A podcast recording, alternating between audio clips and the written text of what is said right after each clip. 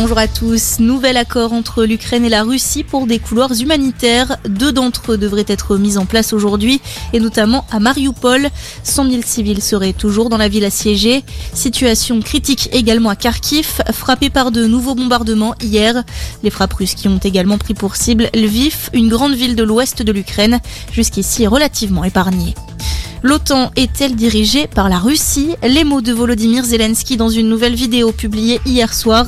Le président ukrainien s'impatiente et demande aux pays occidentaux d'envoyer plus d'armes vers son pays.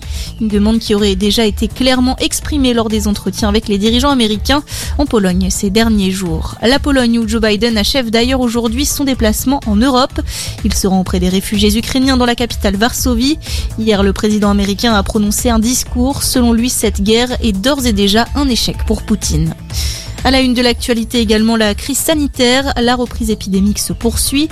Selon Santé publique France, près de 140 000 nouveaux cas ont été recensés ces dernières 24 heures. En moyenne, plus de 120 000 contaminations ont été enregistrées la semaine dernière, contre 86 000 sur la période précédente. Les hospitalisations, elles, restent stables. Et l'État a d'ailleurs publié un décret hier au journal officiel. Les soignants décédés pendant l'épidémie ont désormais le statut de mort pour le service de la République. Une mesure qui permet notamment à leurs enfants d'être considérés comme pupilles de la nation et de recevoir une aide matérielle jusqu'à leurs 21 ans. Il présente ses excuses. Le PDG d'Orpea s'est exprimé hier dans les colonnes du Figaro suite à la plainte déposée par l'État contre le groupe d'EHPAD. Philippe Charrier reconnaît les dysfonctionnements mais nie l'existence d'un système organisé pour optimiser les profits. Et puis un mot de Formule 1 pour terminer. Le Grand Prix d'Arabie Saoudite, c'est ce soir à Jeddah.